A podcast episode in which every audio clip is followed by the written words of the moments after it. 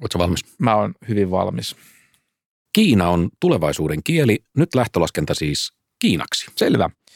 Ji are san. Ohohoho, jyriseviä aploideja. Viikonloppu harjoittelin. Poika oppii uuden kielen joka, vi, joka viikko. Joo, niitä on 180 vielä.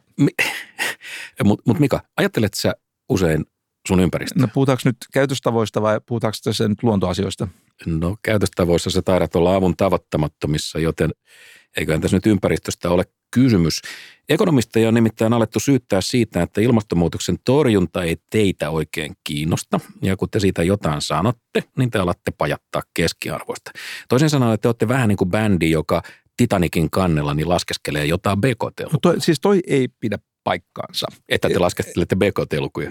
Pelkkiä BKT-lukuja ja eikä oltaisi huolissaan ympäristöstä. Nimittäin jos katsoo esimerkiksi ekonomistikoneen vastauksia, niin selvästi näkyy, että ekonomistit ovat itse asiassa sangen yhtenäisenä rintamana torjumassa tätä ilmastonmuutosta. Hyvä. Heillä on selvästi enemmän valmiutta tämmöisiin kunnianhimoisempiin päästötavoitteisiin kuin poliitikoilla ja ilmeisesti heidän äänestäjillään. No ympäristö on herkkä teema ja paineet on, on kovia ja päättäjillä ei ole pulaa neuvoista, joita jakaa teidän tutkijoiden lisäksi aktivistit ja erilaiset innokkaat ä, amatöörit.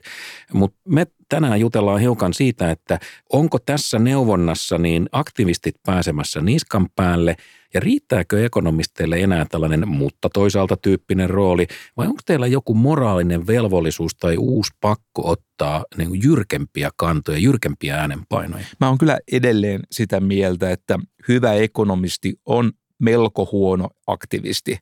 Nimittäin kyllä epävarmuuksia pitää kunnioittaa. Mutta kun maailma pitää pelastaa ja te kaivelette jotain epävarmuuksien napanöyhtää, come on. no, mutta hei, hei, jos liiottelee jotain ongelmaa poliittisista syistä tai, tai vähättelee tai suorastaan pimittää jotain vasta-argumentteja, niin siinä lopulta menettää uskottavuuttaan. Ja kun uskottavuus menee, niin sitä kautta menee tämmöinen todellinen vaikuttavuus. Okay. Me puhutaan siis tänään ympäristötaloustieteestä ja mahdollisesti niistä ratkaisuista, jotka, joita se tuottaa ja erityisesti – veroista, toisin sanoen, onko verot teille numeroniloille sellainen pakkomielle, että, että kun te saatte kerran veron silmiin, niin te ette enää muita ratkaisuja näkään? Kato, siis taloustieteilijät uskovat hintamekanismiin, ja jos jostain syystä hintasuhteet eivät ole ihan kohdallaan, niin verot on kyllä itse asiassa sangen luonteva, toimiva tapa korjata näitä hintasuhteita. Hyvät kuulijat, tämä on AM-aktivisti mieleltään. Me kannatetaan talouden monimuotoisuutta ja hyvien ideoiden kierrätystä. Niin ja me tota, tuhlataan vaan ainoastaan huonoa huumoria. Oletko muuten koskaan ollut ympäristömielenosoituksessa? Mielenosoitukset eivät ole ollut oikeastaan koskaan mun juttu, mutta en mä välttämättä kieltäytyisi, jos joku alkaisi järkätä mielenosoitusta esimerkiksi sen puolesta, että EU ja sen jäsenmaat sitoutuvat niin kuin nykyistä kunnianhimoisimpiin päästötavoitteisiin. 80-luvulla monet mun kaverit osti kettinkiä ja lähti Koijärvelle ja mulla oli varmaan silloin just jo, sun jot, jotain muuta ja jos mä olisin mennyt, niin mulla saattaisi nyt olla vihreitten jäsenkirja ja ruskovilla kalsarit, että kyllä joskus tämä on pienestä kiinni. No nimenomaan. Ja sitten myöhemmin sä törmäsit minuun siellä Evan käytävillä ja sinusta tuli oikein aito pot. Eli piilo-oikeistodemari. Ah, voi hyvä taivas. niin se elämänpolku heittelee sieltä vasemmasta ojasta tien oikealle kaistalle.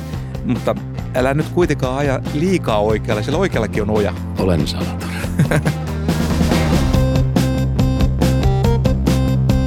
Apunen ja Maliranta. Apunen ja Maliranta.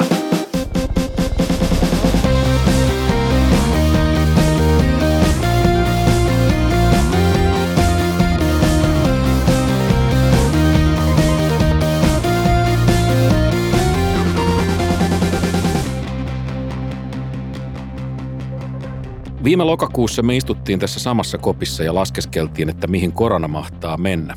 Silloin tartuntoja oli vajaat 200 päivässä ja nyt ollaan taas takaisin samalla tasolla ja, ja onneksi suunta on, on nyt alaspäin.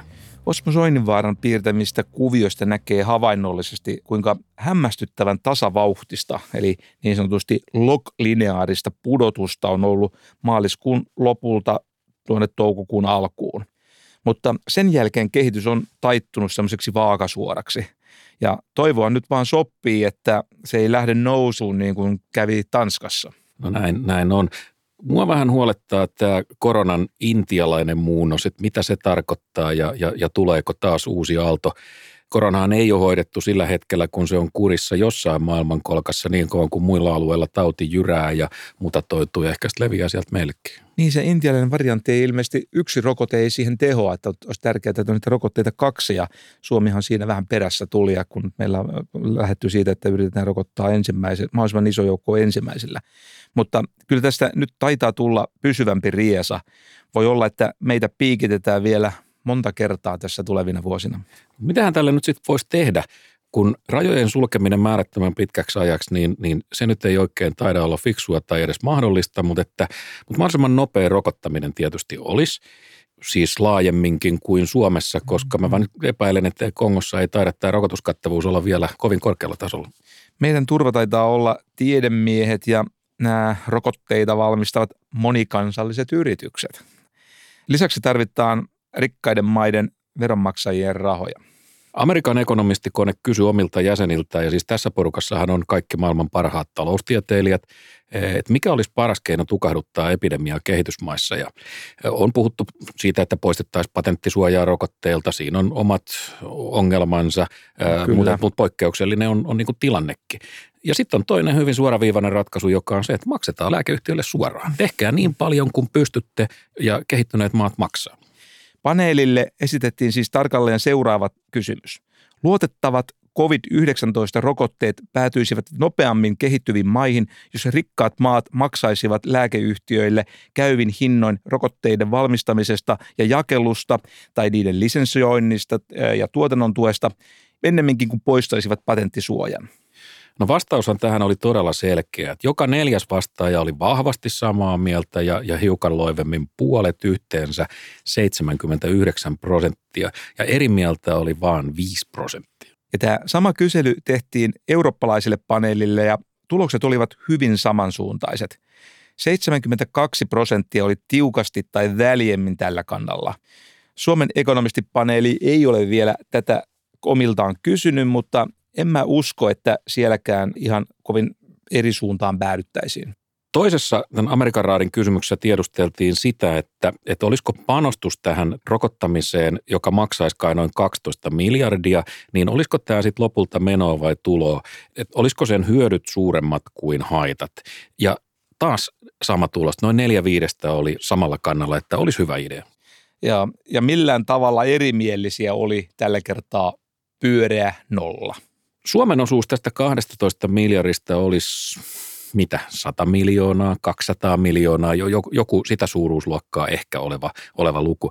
Ja vähättelemättä nyt ollenkaan, että paljonko se on rahaa, niin, niin kyllä nyt täytyy sanoa ihan näin amatöörinä, että eikö tämä nyt kannattaisi. Jos me ajatellaan esimerkiksi kehitysavun kokonaisuutta, joka on kai noin 1,2 miljardia, niin eihän tämä nyt ole kauhean suuri summa. Jos se tarkoittaa sitä, että tämä pandemian vellominen loppuisi, jos se velloo vielä vuodenkin, niin, niin se vasta maksaa. No nimenomaan, nimenomaan. Tätähän voisi verrata siihen, että kuinka paljon maat panostavat ilmavoiminsa ilmatilansa loukkaamattomuuden takaamiseksi. Molemmat on tärkeitä asioita, siis viruksien ja rakettien torjunta. Amerikan raadin kommenteissa meidän arvostama – taloustieteilijä Darren Acemoglu kommentoi. Me, eh, meidän arvostama, vähän niin kuin näppärä jalkapalloilija Lionel Messi. Otas nyt uudestaan. Okei, okay, okei, okay. no, no hyvä. Täydellisen ylivoimainen, argumentaation kanuuna, taloustieteen Roberto Carlos, eli Darren Acemoglu. Nyt meni paremmin. No, hyvä. Nyt oli asenne. No, no, hyvä. Niin hän sanoi, että lääkeyhtiöiden pakottaminen lisenssisopimukseen voisi olla hyvin tehokasta. Mm-hmm. Nimittäin valtiomahdilla on viimeinen sana ja se voi käyttää sitä myös niin, että samalla ei tapeta yritysten kannustimia kehittää lääkkeitä myös tulevaisuudessa, koska sitäkin me tarvitaan tulevaisuudessa.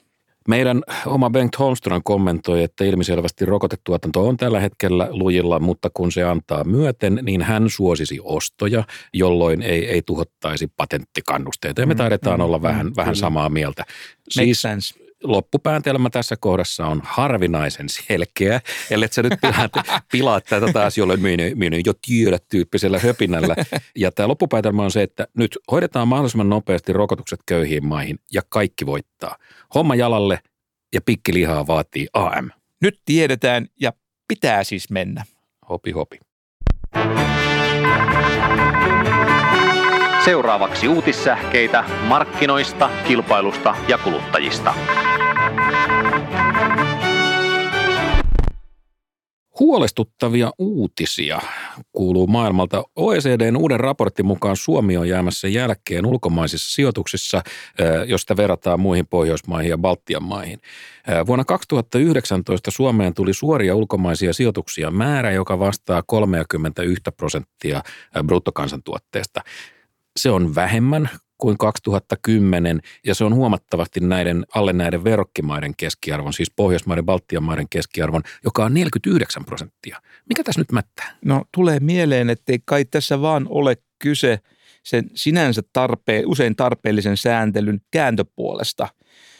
Sääntely saattaa vaikuttaa investointien kohdemaan valintaan, koska – se lisää näitä liiketoiminnan kustannuksia. Mahtavaa. Ekonomistit ovat viimeinkin. No, siis tietyissä tapauksissa okay. sääntely voi mennä yveriksi. Va- vaaleanpunaiset ekonomistit tunnustavat, että sääntelyllä saattaa olla vaikutusta liiketoiminnan sijaantumiseen. Tietyissä tilanteissa. Hieno hetki. No okay. me, meillä ilmeisesti myös yritystoimintaan liittyvät lu- luvat niin kuin laahaavat ihan tarpeettomastikin. Okei, okay. siis vanha kunnon sääntely.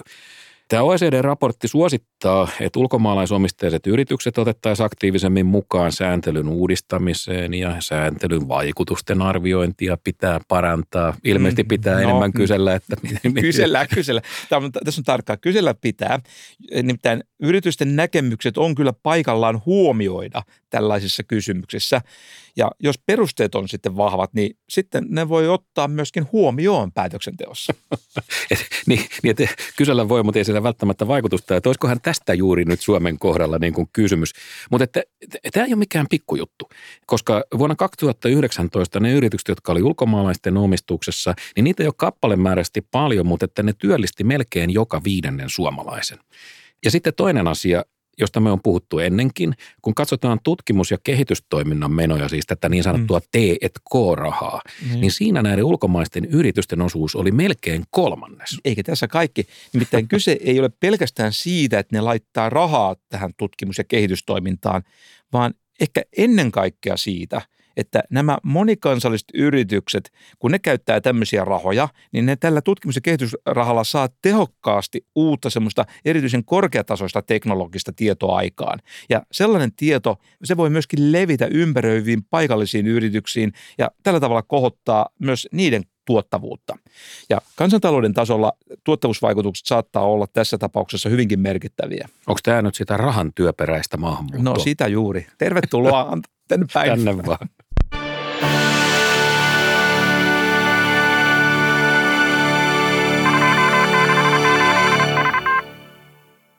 Sitten päivän teemaa ympäristöön, ilmastonmuutokseen. Ne on molemmat ä, isoja juttuja.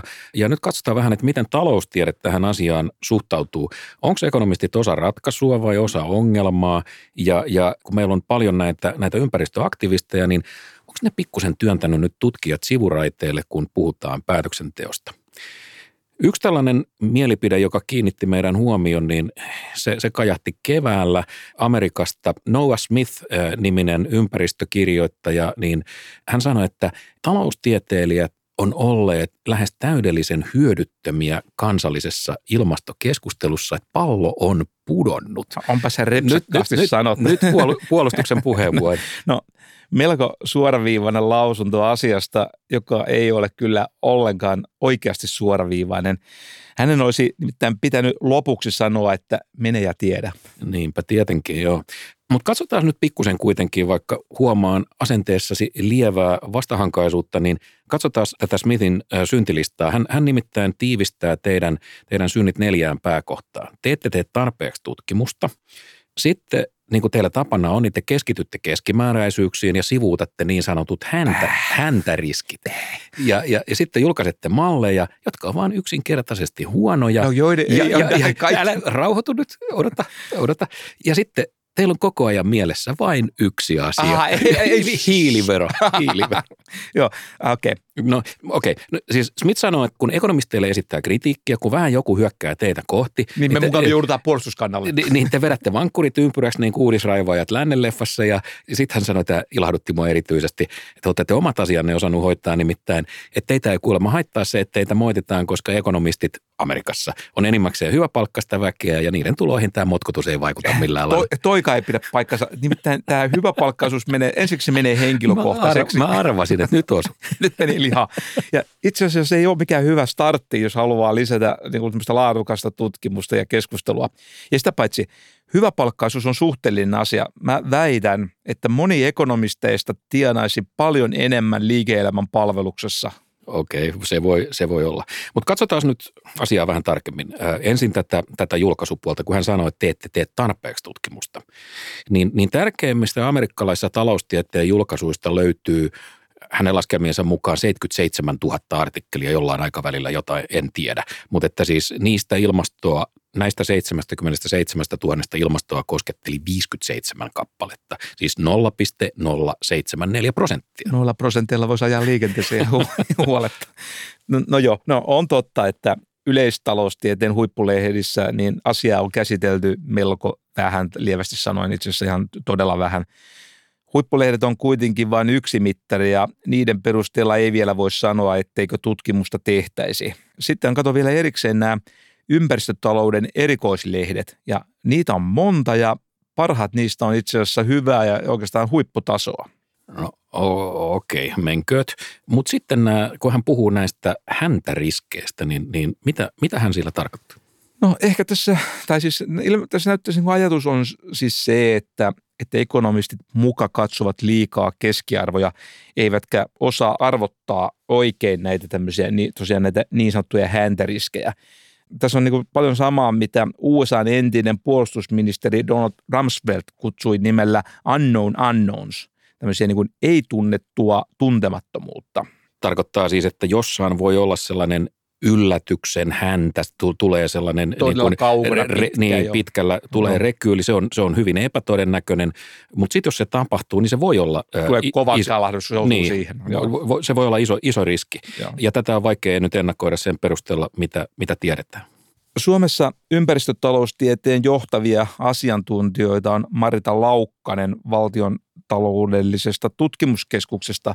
Me juteltiin Maritan kanssa ja hän sanoi, että USAssa käytetään konseptia, jota meillä ei käytetä, tämmöinen hiilidioksidin sosiaalinen hinta. Niin, social cost of carbon. Juuri näin. Bidenin hallinto päivitti juuri tätä laskelmaa ja siinä yritetään nimenomaan saada häntäriskien vaikutus mukaan. Ja arvatenkin tässä nyt jonkun verran ekonomisteja näissäkin laskelmien tekemisessä on mukana. Toivottavasti Mukana, mukana. lasketaan. Okei, no, Journalistit, jos laskisi vaan pelkästään. no mitä sitten nämä teidän tuottamat mallit, kun siis kun Smith puhuu, että tuotatte kehnoja malleja, niin hän tarkoittaa nyt sitä esimerkiksi, että et kun arvioidaan ilmaston lämpenemiseen liittyvää kuolleisuutta, niin siihen otetaan mukaan vain suorat vaikutukset, niin kuin kuumuudesta aiheutuvat sydänkohtaukset ja, ja, ja niin edelleen, mutta ei välillisiä vaikutuksia, myrskyjä, tulvia ja vastaavia, joiden laskeminen toki on tietysti vähän niin kuin hankalaa.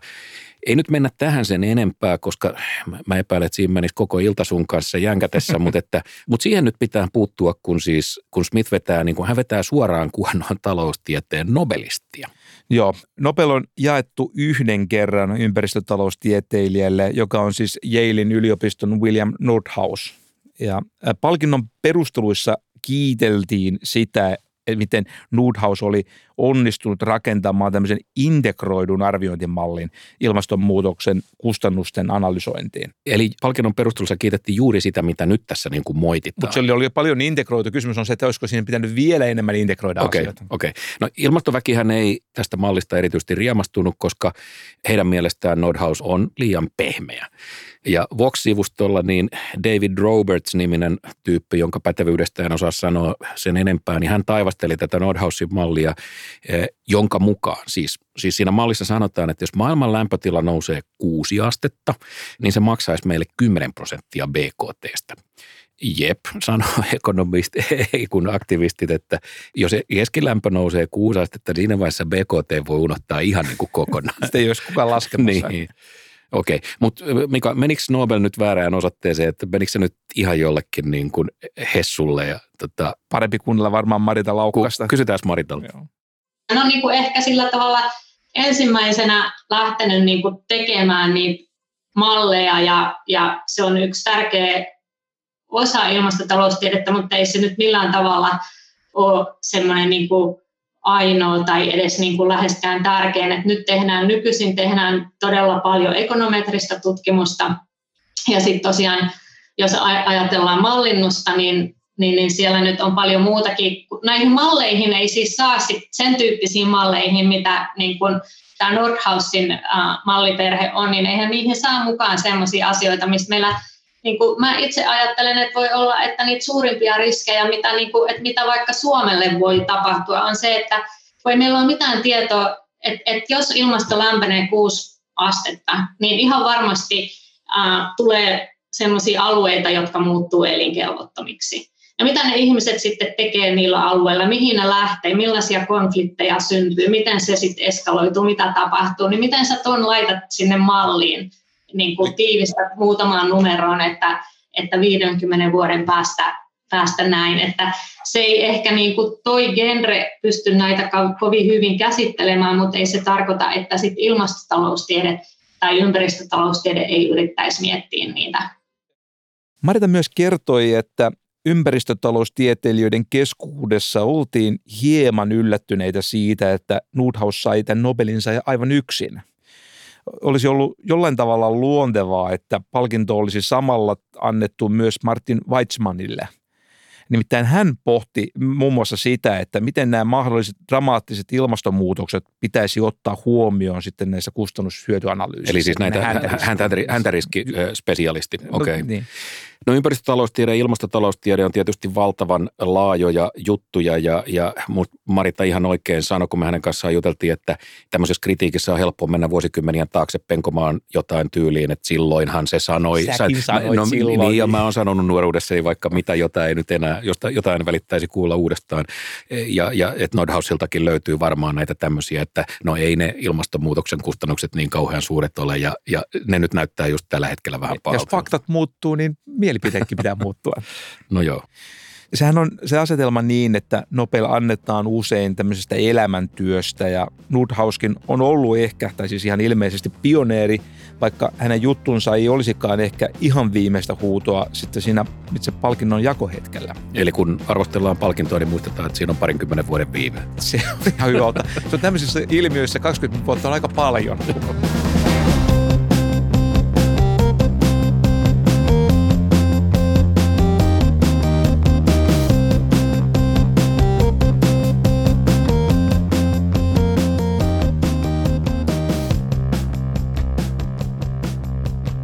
No hyvä, mutta äh, tässä nyt alkaa syntyä vähän sellainen mielikuva, että kuuntelee tätä kritiikkiä, jota teitä kohtaan esitetään, että ilmasto- ja, ympäri- ilmasto- ja ympäristöasioissa ei enää riitä se, että te teette asiallista perustutkimusta, vaan että koska on tämä iso syy, niin tämä tulos pitäisi tarjoilla alviivatusti ja, ja niin kuin riittävän tömäkästi.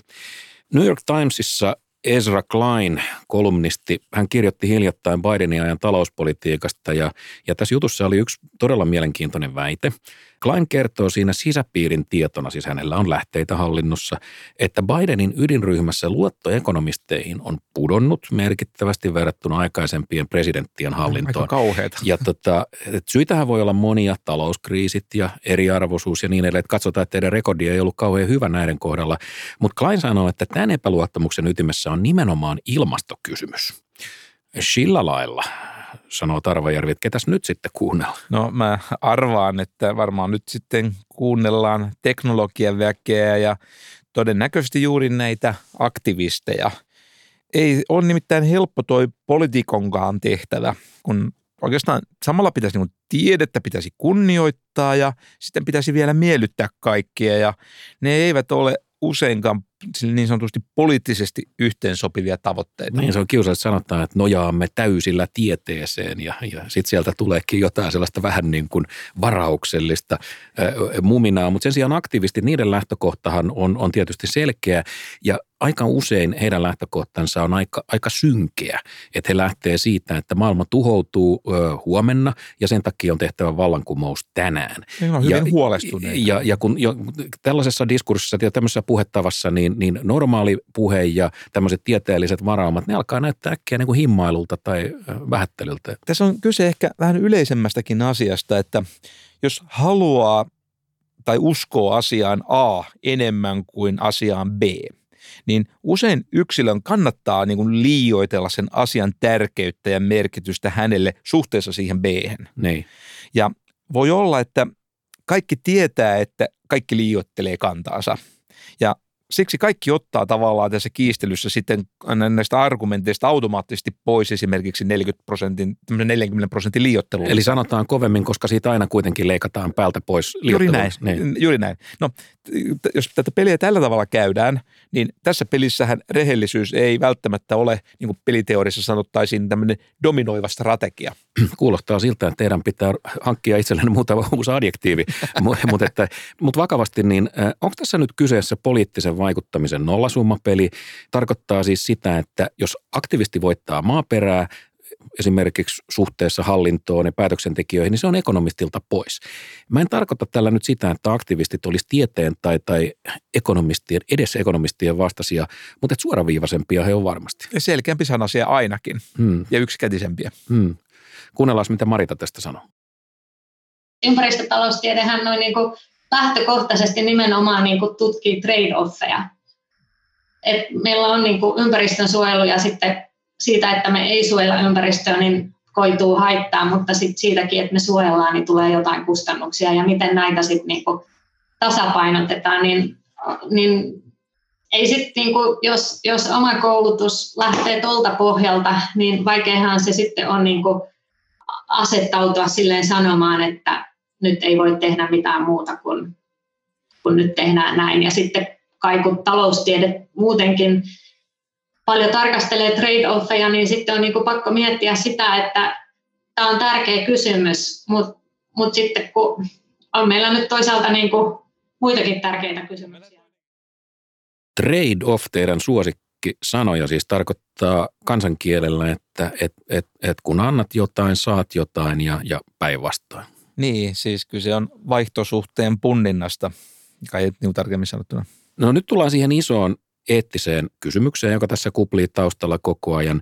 Nyt kun te tutkijana te saatte selville asioita, tulee tietoa, niin pitääkö teidän kertoa myös se tieto, joka ikään kuin vie asiaa pikkusen väärään suuntaan, joka ei voimakkaasti edistä tätä hyvää tarkoitusta.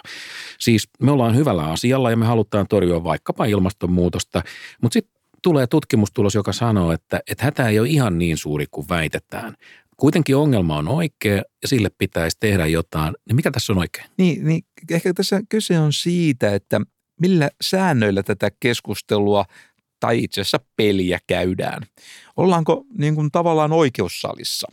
Nimittäin oikeudessa se on syyttäjän tehtävä esittää asioita tämän rankaisemisen puolesta. Mm. Ja sitten se on puolustuksen tehtävänä niin kuin löytää sitten syitä siihen vapauttamiseen.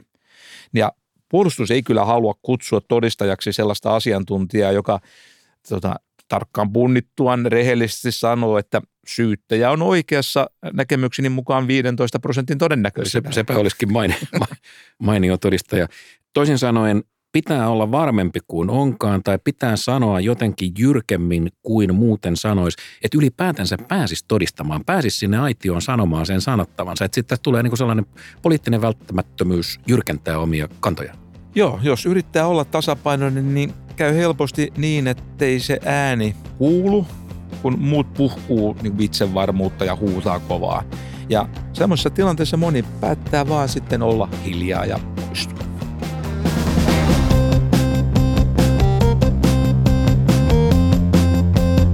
Apunen ja Maliranta. Pimpeli pompeli.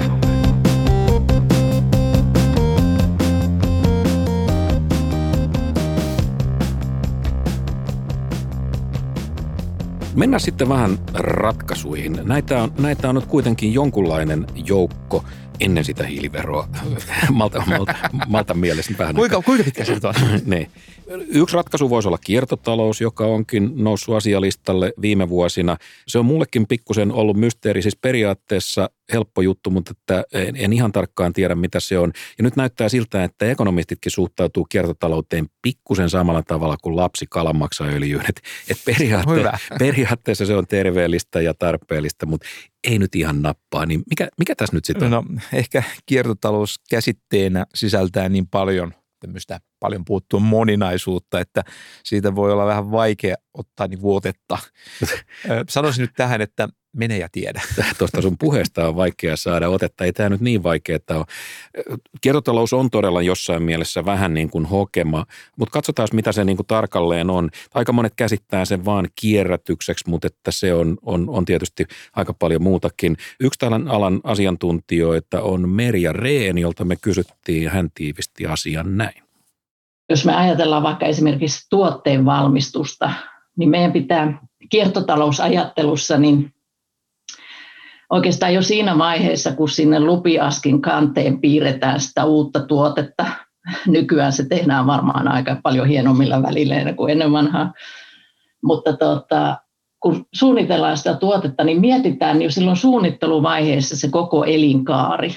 Eli kuinka, kuinka se, ne niin kuin ainutlaatuiset raaka-aineet, joita siihen tuotteeseen käytetään, niin kuinka niitä pystytään niin kuin maksimaalisesti hyödyntämään koko sen tuotteen elinkaaren aikana. Eli onko se tuote korjattavissa, voiko siitä ehkä ottaa osia, valmistaa uusia tuotteita, onko se niin kuin muunneltavissa. Ja sitten kun se on niin kuin käynyt sen elinkaarensa loppupäässä, niin siinäkin vaiheessa sitten erotellaan ne ainutlaatuiset raaka-aineet siellä lopussa ja mietitään, miten niitä voidaan hyödyntää jossakin muussa tuotteessa. No niin, no niin selkeä. Joo, no, tämähän oli selvä, joo. Siis mietitään tuotetta elikaaren mitassa ja jopa yli sen. Mm, se kuulostaa ihan järkevältä. Mm-hmm. Syntyy uutta bisnestä, kun sorteerataan näitä raaka-aineita ja sitten Merja mainitsi erikseen Touchpointin, joka tekee tämmöisiä PET-muovipulloista työvaatteita. Joo. Ja siinä sivussa sitten syntyy huikeata kasvua. Kiertotaloutta on tietysti erilaiset myöskin tämmöiset jakamisen mallit, tämmöinen niin kuin yleinen resurssiviisaus. Mm-hmm. Ja sitten on vielä tavaroiden muuntaminen ja korjaaminen, jotka näiden ennusteiden mukaan on palaamassa takaisin. Hyvä. Nämä kaikki reveneet farkut pitäisikin omalla kuntoon, kun niitä tuolla kadulla, kadulla kulkee. Resurssiviisaushan on sinänsä hieno asia. Emme vastusta sitä, mutta nyt on pakko kysyä, että eikö yritykset ole mikä luonnostaan resurssiviisaita? On. Jos joku käyttää resursseja tyhmästi, niin ei pärjää markkinoilla. Että mihin me tarvitaan sitten erikseen tällaisia ohjelmia muistuttamaan tämmöistä? No yksi asia, mikä täytyy muistaa on se, että että ehkä yritysten informaatio on tässä suhteessa ollut osin epätäydellistä, minkä johdosta ne eivät ole sitten näistä yrityksistään huolimatta onnistuneet tekemään sitä, mitä meidän mallien mukaan yritykset tekevät, eli maksimoimat voittoaan. Ja on tullut lisää informaatiota ja yritykset ovat sitten tajunneet, että tämmöisellä suljetulla kierrolla pystytään säästämään kuluja ja näin parantamaan kannattavuutta. Ja vielä niin kuin virittämään sitä tulosta paremmaksi. Että Juuri se, näin. se ei, ei ole pel- maksimoineet voittoa. Et vaan, niin. Se ei ole vain niin kuin mm. tuhlaamisen kielto, vaan myös niin kuin jotain uutta. Juuri näin. Ja pitää muistaa, että voiton maksimoinnissa yritykset joutuvat koko ajan tähtäämään ikään kuin semmoiseen liikkuvaan maaliin. Joka on tässä tapauksessa? Tässä yksi maalin liikuttaja on nämä kuluttajien ympäristötietoisuus, joka on myöskin muuttunut tässä. Tämä on sellainen asia, joka asettaa yrityksille painetta koko ajan niin kuin tavallaan kalibroida niiden tähtäimiä, niitä voiton maksimointikaavojaan.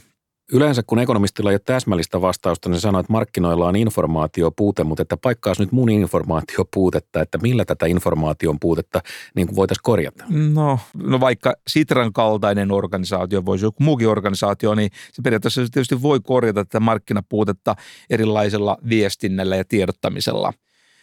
Parhaimmassa tapauksessa silloin voidaan saada tämmöisiä aikaan, mitä taloustieteilijät kutsuu tämmöisiä yhteiskunnallisia tuottoja.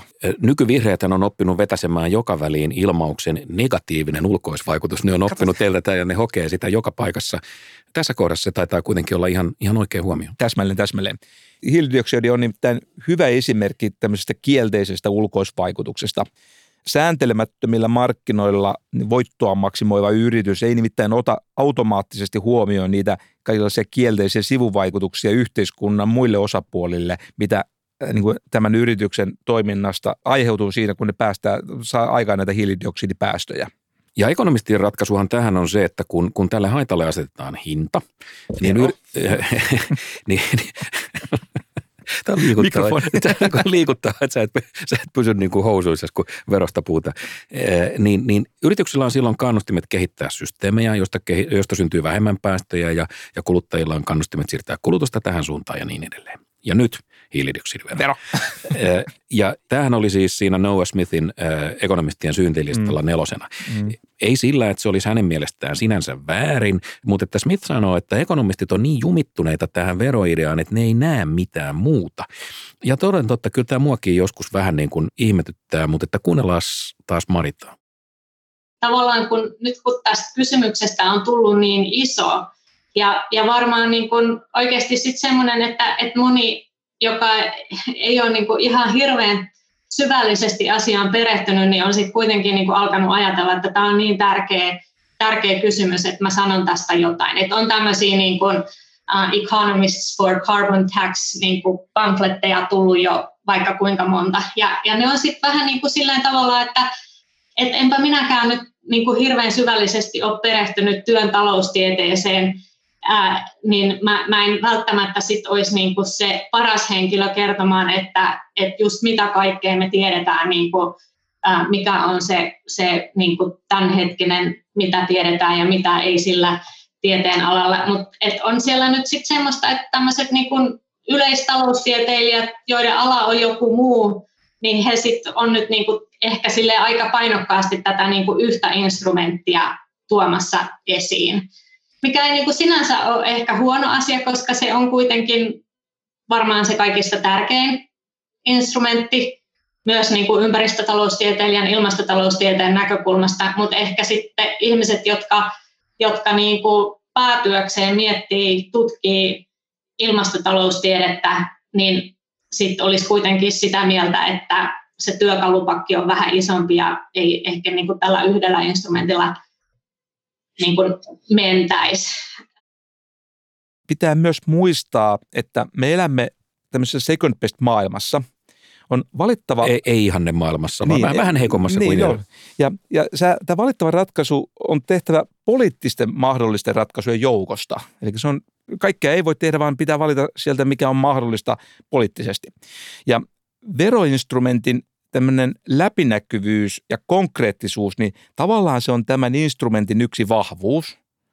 Mutta se on myöskin, kun sitten otetaan tämä poliittinen huomio, näkökohta huomioon, niin se on myös yksi sen ongelma. Mm. Ja se, tosiaan se ongelma on tässä tapauksessa luonteelta ei taloudellinen, vaan poliittinen. Ja, ja ilmastoaktivistit sanoo, että tällainen vero on poliittisesti ihan niin kuin kuollut kalkkuna, että, että he sanoo, että se on niin kaukana poliittisesta todellisuudesta, että se on oikeastaan aktiivisesti vaarallinen. Tämä, tämä on no, mielenkiintoista. Se on liioittelua. No, se, no joo, se mutta, on mutta niin kuin niin kuin todettiin, pitää, pitää liioitella, että saisi jotain sanottua. No mä sanon, että tuossa oli 40 prosenttia liikaa. Mutta sitten kun me kysytään tavallisilta ihmisiltä, niin, niin ihmiset kannattaa hiiliveroa kyselyissä aina, kun sanotaan, että mikä onko hiilivero hyvä idea, sä sanot, että, että juu, kyllä, semmoinen vaan. Ja sitten kun tulee äänestyksen paikka, sä menet äänestyskoppiin ja kysytään, että hiilivero kyllä vai ei, niin sanot, että no mieluummin ei. No ne luulin, että tarkoittaa vaan kaverit. niin, nimenomaan, nimenomaan. Että Yhdysvalloissa tämä, tämä on käynyt just näin, esimerkiksi Washingtonin osavaltiossa, niin on, on jo kaksi kertaa niin kuin tämä ajatus on saanut kuokkaa. No yleisemminkin näyttää olevan niin, että, että usein hyvien reseptien kansansuosio on alhainen. Siksi voidaan sitten päätyä käyttämään huonompia reseptiä, jotka on sitten mahdollisesti myöskin tehottomampia. Mm. Niin. Ne tulee sitten kuitenkin lopulta kalliimmaksi ihmisille, mutta koska se hinta tulee epäsuodemmin, niin se herättää vähemmän mekkalaa tuolla kaupungilla ja kaduilla. Okei. Sitten toinen ratkaisu. Antaa hiiliveron hetken levätä. Puhutaan hiilitulleista. Nehän on pikkusen eri asia kuin hiilivero. Mitäs meillä niistä on sanottavaa? Hiilitullien idea on tasata kustannuskilpailukykyä. Jos tuodaan tuotteita maista, jossa ei ole sääntelyä, ne, ne joutuisivat maksamaan niin kuin päästöistään niin sanottuja hiilitulleja. Siis tyyliin, jos ette hinnoittele itse päästöjänne, niin me kyllä sitten täällä hinnoitellaan ne. Euroopassahan säädellään hiilidioksidin päästöjä, mutta kaikkialla maailmassa ei. Ja, ja tästä tietysti aika nopeasti herää se huoli, että mitä käy meidän teollisuuden kilpailukyvylle, kun me mennään sitten, sitten niin kuin maailmanmarkkinoille. Jäädäänkö me ikään kuin jälkeen lähdössä jo? Hiilitullit on kustannuskilpailukyvyn kannalta semmoinen aika hankala juttu.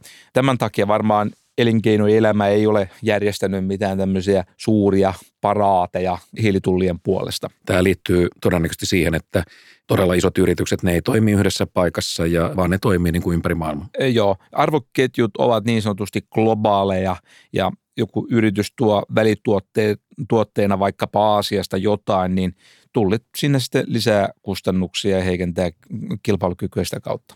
Marita sanoi, että hiilivero- ja hiilitullien tapauksessa niin, informaatiovaatimukset on valtavia. Taas me päästään tähän teidän informaatioon. Mitä, mitä se nyt tässä kohtaa tarkoittaa? No se tarkoittaa milloin mitäkin, mutta tässä se tarkoittaa käytännössä sitä, että päästökaupalla kyllä saavutetaan se päästöjen taso, mitä halutaan.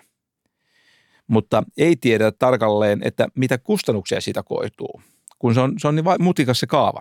No hiiliveron osalta taas tiedetään ne kustannukset tarkkaan, mutta, mutta sitten ei tiedetä, minkälaisia päästövähennyksiä siinä sitten loppujen lopuksi syntyy. No niin, ja tässä sitä nyt taas ollaan, että, että, että hiilitullit on vaikeita ja hiilivero on varsin vaikeaa. Olisiko mitään, joka olisi vähän vähemmän vaikeaa? No en, en tiedä, että onko vähemmän vaikeaa, mutta on muitakin vaihtoehtoja.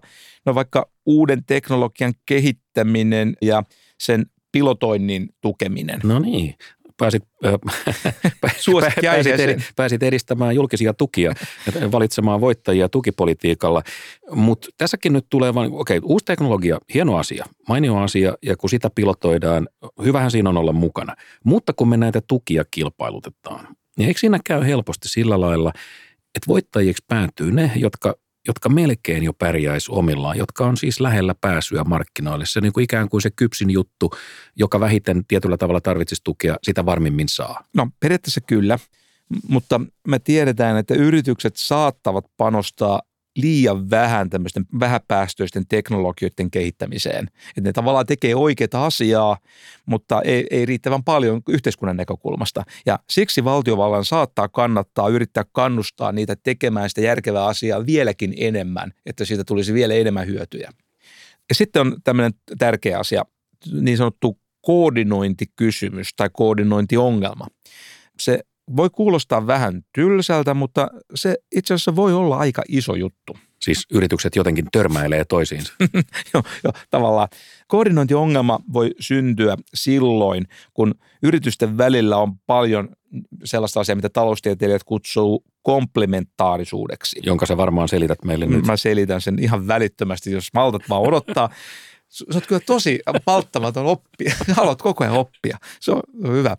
Kyse on esimerkiksi siitä, että yrityksen kannattaa tehdä jotain asiaa vain silloin, jos riittävän monet muutkin tekevät sitä samaa asiaa. Otetaan tämmöinen, sä tykkäät näistä esimerkkeistä, ne on, ne on kauhean pedagogisia. Tavattomasti, joo. joo. Ihmisten kannattaa ajaa tien oikean puolesta laitaa, jos muutkin ajavat oikean puolesta laitaa. Okei, okay.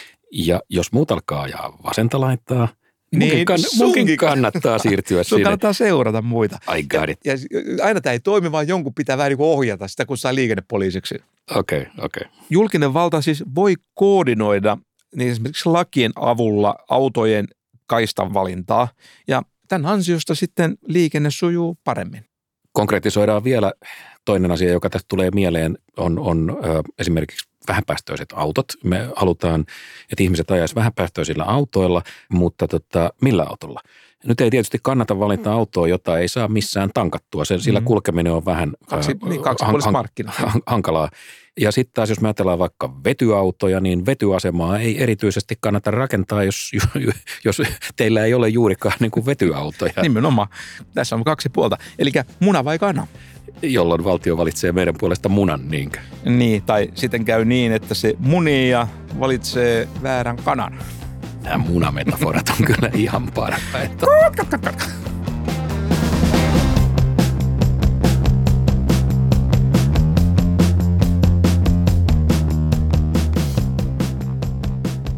Se ympäristötaloustieteestä en tiedä, jäikö meille edes veroa jäljelle tämän myllytyksen jälkeen. No kyllä nyt joku ei. Mutta tota, tämä oli nyt tällä kertaa, tällä erää viimeinen AM-jakso.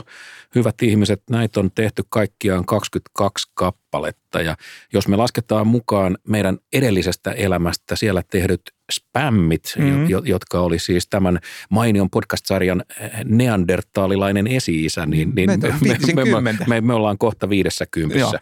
Vi, viidessä kympissä ihminen on väitetysti parhaimmillaan ja ehkä se koskee myöskin ekonomista. Ehkä jopa ekonomisti. Mutta hei, ootko kuullut tätä? Volt, joka on siis ruoantoimituspalvelu, niin, niin se on alkanut toimittaa kotiin burgerin lisäksi myös artisteja. Siis maksimissaan kymmenen hengen tilaisuuksiin, niin voi tilata jonkun tällaisen ponihäntäisen pojan, joka loilottaa jotain, millä parannetaan maailmaa. Mitä sä muuten tilaisit tuota, no, burgerin lisäksi? No ruokaa mä olen tosiaan tilannut ja itse asiassa mulla on jo suojaa pääni päällä tarjolla. Eli jos katsotaan niin Maslown tarvehierarkiaa, niin perustarpeet mulla on aika hyvin tota, tyydytetty ja kuljetuspalvelullakin on ollut siinä roolissa. Nyt olisi tietysti kiva, jos nyt saa ihan mitä vaan toivoa, että voisi tilata jonkun – joka kertoisi oikean, ihan siis oikeasti oikean vastauksen kysymykseen, että mikä on elämän tarkoitus? Äh, kun mä, mun kysymykseni oli paljon yksinkertaisempi. Mä kysyin, että minkä bändin sä haluaisit tilata tota noin sun tilaisuuteen. Mä tilaisin Eppu Normaalin, mutta kun on se kymmenen hengen raja, ja kun Eppuja on roudarien ja ex-roudarien kanssa niin paljon, että en mä itse mahtuisi enää sinne mukaan. Mutta mä voisin tilata tämmöisen light-versio. Mä voisin tilata Juhan Torvisen soolona pitää esitelmän aiheesta Kitara taivas ja hallituksen koron koronatoimet. Torvinen on muuten, siinä on muuten hauska no, mies. No, se, siis tosiaan Juho, Juha kuulostaa hauskalta mieheltä. Mä oon kuullut hänen laulavan oikeastaan ainoastaan yhdessä biisissä. Ouch. Ja siinä lauletaan mun mielestä tosi hyvin. Kaikki tietää, että politiikka on likaista – mutta kommunismi tietää kuolemaa jo pikaista. Tämäkin osa. Otetaan, otetaan, otetaan loppu, loppuyhteislausunta Se on suuri ja mahtava kommunismin pelko, mutta kenellä on siitä selko? se, se, se, se kuulosti paremmalta kuin Juhan laulu. Yhtä hyvin nuotilleen meni. Mutta Mika, eh, tämän kotiinkuljetuksen tuotekehitys on kyllä pahasti kesken. Että jos muusikon saa kotiin, niin eikö luonteva kysymys, että miksei ekonomistia Aivan. Aja, ajattele, Ei, ajattele, isoja totuuksia. Ajattele, huikea palvelu. Ah, nyt me ollaan siis oikeasti asioiden ytimessä. Et netissä olisi tämmöinen katalogi, jossa olisi, sä voisit sieltä katsoa ja valita, että siellä olisi omat osastot niin kuin ja jälkikenssiläisille ja marksilaisille. Se on epäterve, se on vähän rasvasta. Okei, okay, okay. ja, ja tietysti sitten niin kuin klassisille liberaaleille, jota olisi mm. pitkä Joo, no sä haluat niitä. No, ja, tota, ja olisi se nyt ihan mahtavaa, kun puolen tunnin, kun sä teet tilauksen, niin puolen tunnin päästä ovikello kilahtaa, sitten sä menet avaan, niin siellä on professori Maliranta rappukäytävässä ja pajattaa tuottavuudesta ja kilpailukyvystä, niin Paljonko muuten maksaisi tuollainen puolen tunnin adjamuolusetti? No sanoisin, että 55 euroa, mutta sulle 60. Ja, ja jos tällainen palvelu olisi, niin, niin, niin tota, voin kuvitella, että perjantai-iltana, kun olisi taas raskas työviikko takana ja, ja sitten vaimon kanssa kotona mietitään, että mitäs kivaa tänään tehtäisiin, kun on nyt vähän omaa aikaa ja lapset maailmalla ja, ja sitten sen silmiin syttyy semmoinen ihan niin kuin tietty kiilto ja sitten se sanoo vähän sille ääntä madaltaan, että voitaisiko me taas tilata ekonomisti. Kuulostaa hyvä. Ja, ja sitten jälkeenpäin se sanoisi, että, että koittaisit sinäkin olla joskus vähän taloustieteilijä. Ai, ai, ai. Nyt, nyt tekee kipeät. The story of my life. Ok, jätetään idea vapaasti palveluntuottajien käyttöön. Kotiekonomisti. Tieto, tieto levitköön. Tieto levitköön. Hyvät kuulijat, tämä oli tässä. Kiitos kun olitte mukana ja, ja vielä erityisesti kiitos siitä runsaasta palautteesta, jota me on saatu tässä, tässä matkan varrella. Iso kiitos. Joo. Ja, ja tämä lämmittää meitä kuin tota, hyvä puukiuas. Heippa! Jaha, ulkona taitaa muuten olla kesä.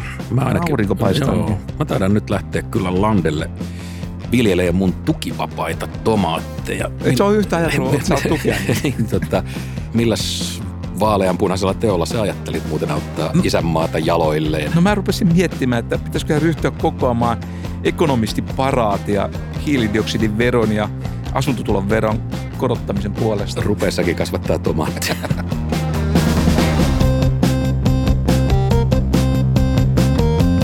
Hyvät kuulijat, kiitos, että olitte mukana ja levittäkää sanaa. Levittäkää sanaa. Tämä jakso löytyy kaikista podcast-palveluista.